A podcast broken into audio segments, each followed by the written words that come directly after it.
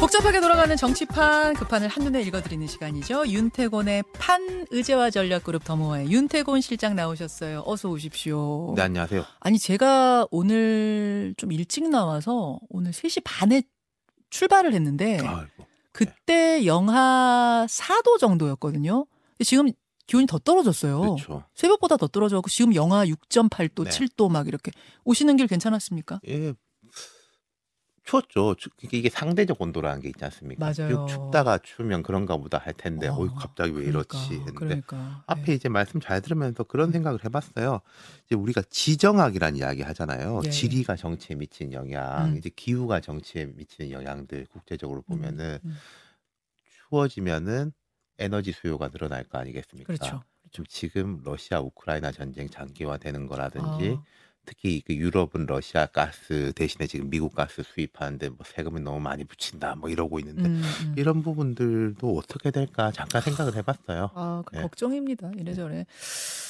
정치권 이야기를 하자면 지난주까지만 해도 뭐 우여곡절은 있었습니다만 그래도 국정조사 합의가 네. 되면서 간만에 여야가 협치하는구나 한 마음이 됐구나 했는데 왜 이렇게 며칠 만에 진짜 무슨 급속 냉각 냉장고처럼 어, 왜 이렇게 추워졌어요 여기? 그러니까 이런 것도 있는 것 같아요. 야당 입장에서는 뭐 여러 카드들을 하지 않습니까? 예컨대 각 상임위에서 정부가 가지고 온 예산 안 돼. 우리 음. 예산으로 해. 네, 하고 네. 뭐 여러 압박을 하는데 대통령실이 별로 뭐 거기에 대해서 뭐 하든가 말든가 아. 약간 이런 식으로 아. 나온다는 느낌을 받는 것 같아요. 그러니까 더 센 카드를 꺼내는 건데 저는 이런 느낌은 있었어요. 그러니까 음. 이상민 장관에 대해서 여론이 되게 부정적인데 음. 그리고 뭐 이미 실기한 거 아니냐 이거 별개로 야당이 합의를 해줬다는 건 국정조사 기간이 한 45일 이렇게 되지 네. 않습니까? 그럼 거기서 이상민 장관 불러가지고 따지기도 하고 네.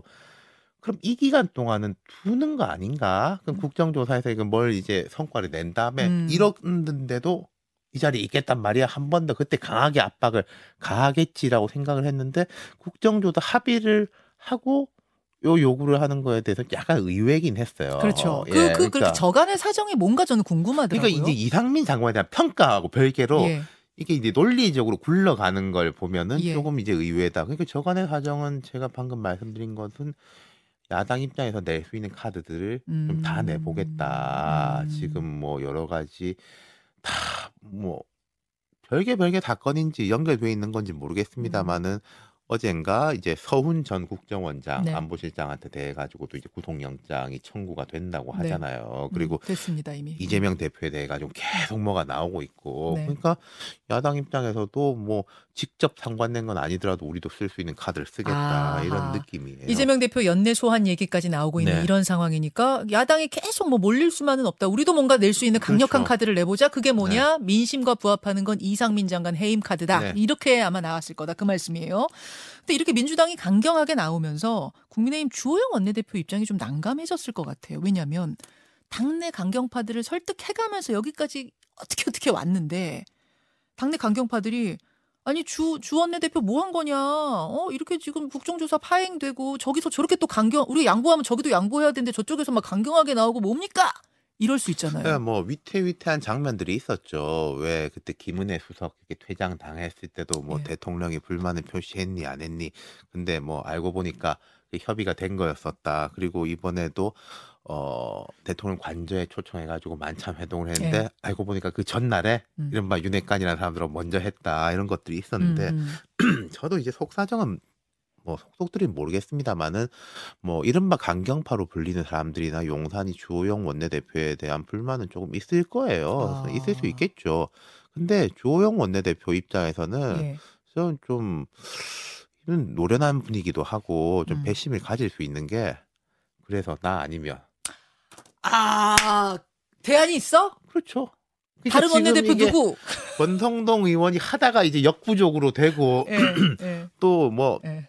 법원에 갔다가 기각되고 뭐 이렇게 온 거 아니겠습니까? 아니 원래는 비대위원장을 하다가 아, 그렇죠. 예. 법원에서 우여곡절 끝에 또 원내대표? 그리고 이 주호영 원내대표가 원내대표로 될 때 뭔가 비주류의 힘을 모아가지고 음. 판을 엎은 게 아니라 음. 주류 입장에서도 아, 이 정도는 돼야지 그렇죠. 이게 뭐가 되겠다. 주류도 힘을 실어줬죠. 한 인물이지 않습니까? 네. 그런 부분에서 볼 때 주호영 원내대표의 리더십 자체가 크게 흔들릴 것 같진 않아요. 아. 그리고 전에 이제 의총에서 뭐 장재원, 이용 의원 나와가지고 한마디씩 했을 때 했을 때. 분위기 별로 좋지 않았거든요. 싸했죠. 예, 그 싸했다라는 게 예.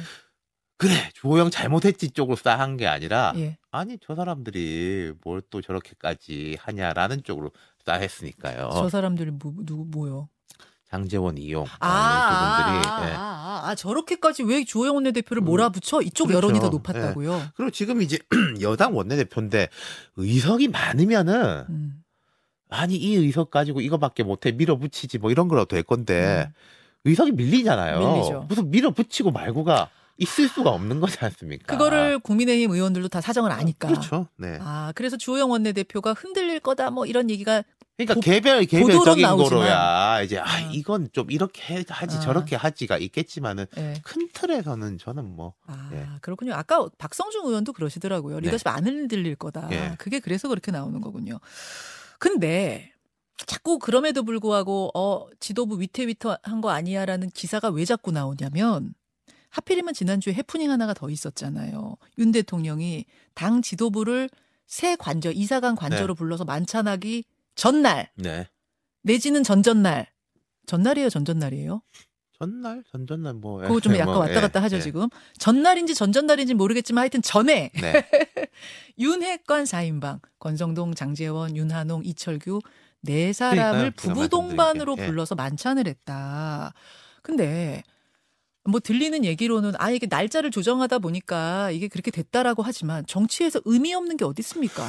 그러니까 그때 이제 대통령실이나 그 의원들 주위에서 나온 이야기가 아니 우리 공적인 이야기를 한 게 음. 아니라 집들이 개념으로 좀 뭐 편하게 이야기했다는데 음. 근데 이게 참 묘해요. 어떻게 해석을 하느냐.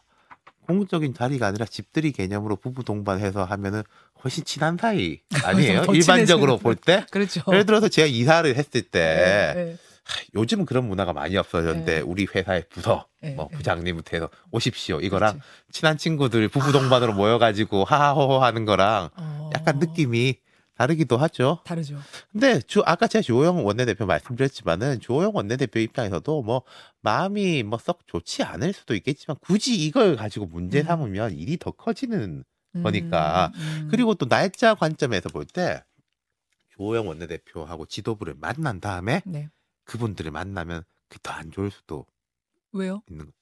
야 어제 이렇게 이렇게 이야기했는데 이거 어. 우리 어떻게 짜야 돼?라고 하면 그게 약간 더 그렇게 소문이 날 어, 수도 그렇죠. 있으니까. 만나자마자 아. 불러서 뭐 대책 논의 뭐 이런 식으로 갈 수도 있는 거잖아요. 네. 아, 그러니까 어쨌든 앞에 만났든 뒤에 만났든 그러니까 그 이러면 네 사람만 만났다는 거. 그렇죠. 그거는 어떻게 볼 것인가. 그래서 또 무슨, 무슨 얘기가 나왔는가를 놓고도 해석이 분분한 게 어떤 분들은 그러시더라고요. 서로 윤회관이라고 막 지금 그러는데 찐 윤회관은 이 네 명뿐이다. 라는 메시지다. 그거를 이제 당에다 알린 거다. 요런 얘기 하시는 분이 이게 있고. 그게 그런 거예요. 아, 다 들어보세요. 다 예. 들어보세요. 두 번째 해석은 이 네 사람을 불러서 당신들이 가가지고 어 전당대회 교통 정리해라. 어딱 내 내가 생각하는 의사대로 착착착착착 전당대회 치러라라는 메시지를 줬을 거라라는 또 시나리오가 하나 있고 또 한 시나리오는 장재원 권성동 두 사람의 사이가 별로 좋지 않다는 건 이제 다 알려진 건데 둘이 좀 친하게 지내라. 이게 화해하려는 자리였을 거다. 뭐 여러 시나리오. 자 어떻습니까? 뭐 모르죠. 뭐 여러 가지가 있겠죠. 이것도 있고 저것도 있겠는데 근데 찐윤회관은 이 네 사람뿐이다라고 한다면 그게 윤 대통령 입장에서 좋은 건가? 아, 국회 108명 뭐 108명입니까? 109명입니까? 하여튼 110명 예, 가까이 예, 예. 의원이 있는데 예. 대통령 친한 사람 4명뿐이야. 어, 그건 저는 별로 좋은 거 아니라고 생각해요. 그런 식의 이제 인식이 아, 확산되는 거는. 예, 예. 예. 그리고 이런 부분도 자 장재원, 윤한홍, 권성동, 음. 이철규 네 분이죠. 네, 부산, 경남이 두 사람이고 강원도가 두 사람이에요. 그러네요. 수도권이라든지 충청 쪽은 비어 있는 거예요. 그러네요. 그러니까 영남하고 강, 강원도에서도 조금 이제 보수적인 지역으로 그런 식으로 간다는 것이 뭐 대통령이나 대통령실 입장에 저는 그렇게 좋은 이미지를 줄 거라고 생각하진 음, 않아요. 그러니까 음. 제가 만약에 뭐 이런 걸 짜거나 조언을 하는 사람이라면은 네. 빨리 빨리 더 다른 분들도 만나가지고 그렇죠. 야 다 만났잖아. 두루두루. 근데 이제 음. 날짜 조율을 하다 보니까 여기가 음. 먼저 된 거야. 이런 식으로 해, 가야죠. 그게 맞는 거죠. 국민들한테도 또 당에도 이런 그렇죠. 메시지가 별로 득이 될 게 없다. 네. 대통령 입장에서 그런 말씀. 그 안에서 무슨 얘기를 했을까 이제 이 부분인데 어, 전당대회에 대한 얘기가 나왔을 거다라는 얘기가 좀 많아요. 나왔겠죠. 왜냐면 음. 그 정치 대통령하고 당에서 이제 중진 의원들 핵관이라고 불리는 사람들이 만났는데 예. 그 이야기 안 하면은 아. 그게 이상한 거 아닙니까? 아하. 그렇죠. 예. 이, 이상하네요. 그 그렇죠. 얘기를 안 했다면. 예. 근데 또 부부 동반이기 때문에 그런 얘기 안 했을 수도 있어요. 또 이런 분도 계시긴 하더, 그 하던데. 이야기도 하고 안 하기도 하고 아 다른 이야기도 하고 그리고 제가 생각할 때는 그게 안 하면 이상한 거. 안- 저도 뭐 저하고 이제 같이 일하는 사람들 이제 친한 사람들 부부 동반으로 가끔 음. 만날 때도 있는데 네. 그 이야기 좀 하고 음, 또 다른 이야기도 하고, 하고, 섞여 있, 섞죠. 예 섞여 있죠 보통. 자, 전당대회 얘기 무슨 얘기를 했을 것인가. 아, 어떻게 보세요? 지금 대통령 머릿속엔 전당대회에 대한 구상, 윤심이 어떻게 담겨 아니, 있다고 그러니까 보세요? 뭐 한, 지금 전당대회 이야기가 나온 지가 이준석 전 대표 이렇게 내려갈 때부터 나오는 거지 않습니까? 예. 언제 하냐 언제 하냐 이렇게 나오는데 뭐 결국은 어느 대통령이나 마찬가지입니다만은 나랑 가까운 음, 혹은 내 말을 좀 잘 들어줄 수 있는 음. 하고 선거 이길 수 있는 음. 둘 다를 바라는 거는 인지의 상, 상정이에요. 그렇겠죠. 근데 문제는 둘 중에서 네. 하나를 고르라고 한다면 어, 뭘 먼저 고를 거냐라는 어, 예. 고민 아니겠습니까? 뭘 지금 생각하고 있을까요? 아니 그러니까 지금은 둘다 아, 어떻게든 둘 다를 할 수 있는 사람. 내 마음을 알아주면서 총선도 잘 치를 사람. 수 있는 사람. 그래서 자꾸 얘기가 나오는 게 한동훈 장관 당대표설이에요. 이게 저는 이게 그- 이게 저는 이제 몇 달 전부터 말씀드렸지만은 한 장관이 총선에 충분히 나갈 수 있다고 생각해요. 파괴력도 있을 것이고 그 지금 이제 국무위원이고 장관은 이미 정치인이기 때문에 음, 또 당에 도움이 될 겁니다. 근데 그 나가는 거하고 네. 당 대표를 하는 거하고는 되게 다르다. 차원이 다르다. 예. 그 다른 이제 음. 좀 경험이 있는 정치인들은 성과가 약간 없더라도 뭔가 또 이제 벌충하고 할 수 있는데 음. 바로 당 대표에 올려놨다가 성과가 좋지 않다. 그러면은 현 정치인으로서 정권 내에서는 예. 뭐 벌충하기가 쉽지가 않을 거예요. 끝이란 얘기죠, 한마디로. 그러니까 뭐 영원히는 모르겠는데 예, 예. 한 2, 3년 동안은 그렇죠. 아까 제가 그래서 두 가지 선택지 중에 과거를 보면 이런 것들이 있어요. 김영삼 대통령, 음. 그윤 대통령이 김영삼 대통령 정치 스타일 같은 걸 되게 좋아하고 그렇단 말을 많이 들었었는데 음. 김영삼 대통령이 정권 초에 대중적 인기는 되게 좋았는데 정치적 흔들림 같은 것도 많았습니다. 음. 삼당 합당을 사실상 스스로 쪼개버렸거든요. 예, 예. 그래가지고 되게 이제 핀치에 몰리고 미국에 아 영국에 가 있던 김대중 전 대통령도 음. 지금 어디 돌아와가지고 정치 재개를 선언을 그렇죠. 했을 때 그때 그렇죠. 뭘 선택했냐면은 본인이 싸워가지고 본인이 이제 쫓아냈던 이회창 당시로 치면 전 총리를 다시 픽업해서 선대위원장 맞네요. 하고 지금 뭐 김문수, 이재호 뭐 음. 이런 분들 그 음. 당시에는 이제 뭐 극렬 운동권 인사들 그렇죠. 뭐 홍준표 이런 정치 신인들 쫙 뽑아가지고 네. 해서 선거를 이겼단 말이에요. 그렇죠. 이명박 대통령도 정말 좋지 않았던 상황에서 당이 박근혜 비대위 체제 그렇게 음. 자기가 경쟁자였던 사람으로 돌아가게 뒀어요. 음, 음, 맞네. 그래서 음. 선거를 이겼단 말이에요. 그러네요. 그러니까 그런 정치 적인 감이 있는 의원들이 결국 아, 가- 감이 있는 리더들은 대통령들은 결국은 둘 중에 그분들도 음. 나하고 지나고 선거 이길 사람 바랬을 거예요. 그렇죠. 하지만 마지막에는 선택은 후자. 이길 수 있는 쪽으로 갔다. 선거를 이기는 쪽으로 간다. 거죠. 그런 경우에 결과가 좋았었던 것이고. 그럼 혹시 유승민 전 의원 뭐 이런 이런 분 지금 사실 여론조사하면 높게 나오잖아요. 네. 그렇게 갈 수도 있다고 보세요? 이게 유승민 의원 같은 경우에는 근데 너무 이게 반 아까 제가 말씀드린 이회창이라든지 음. 박근혜라든지 그 선을 넘지 않은 그런 부분들이 또 있었단 말이에요. 이 아. 선이라는 선을. 근데 어. 유승민 의원 같은 경우에는 그 지금 이제 국민의힘 지지층이 볼 때는 좀 선을 넘었다 이렇게 보는 것도 있는 것 아, 같아요. 그러니까 대통령이 용납할 수 있는 그 선을 넘어서 존재하고 있기 때문에 거기까지 현재로서는 받아들이기 힘들 것 거다. 같다. 그래서 전당대회 룰을 당심 9대 민심 1, 9대 1로 바꿀 거라는 얘기가 막 계속 돌고 있잖아요. 네네네. 가능하다고 보세요?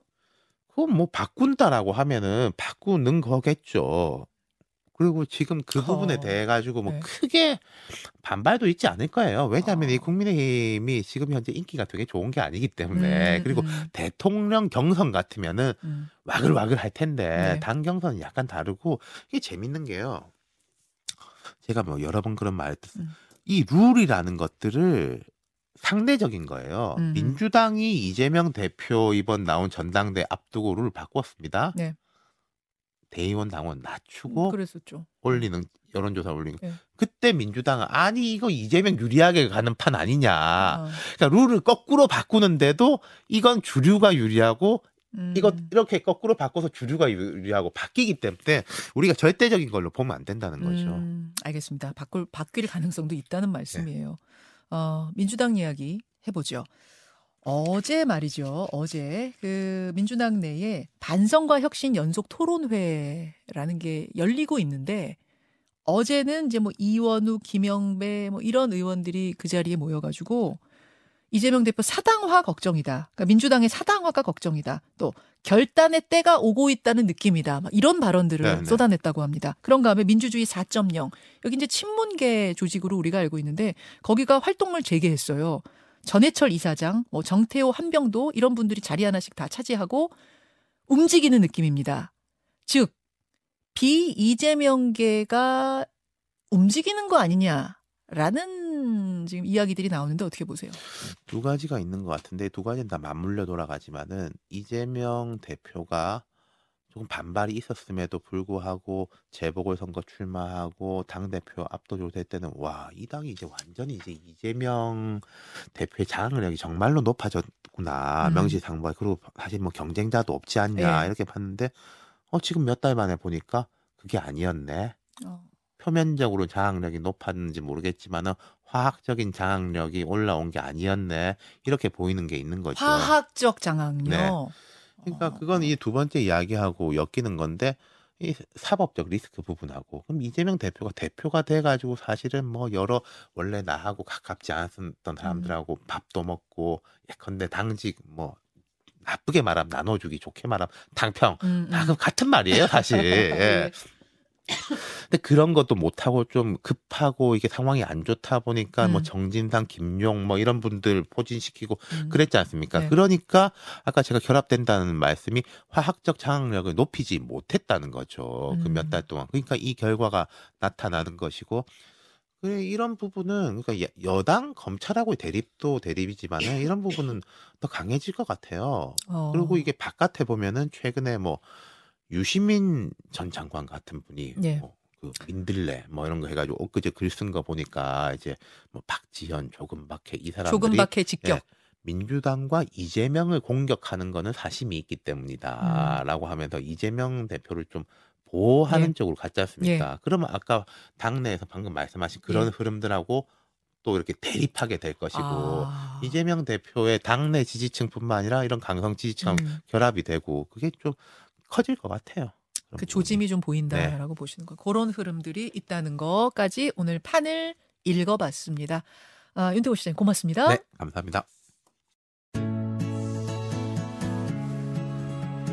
김현정의 뉴스쇼는 시청자 여러분의 참여를 기다립니다. 구독과 좋아요, 댓글 잊지 않으셨죠? 알림 설정을 해두시면 평일 아침 7시 20분 실시간 라이브도 참여하실 수 있습니다.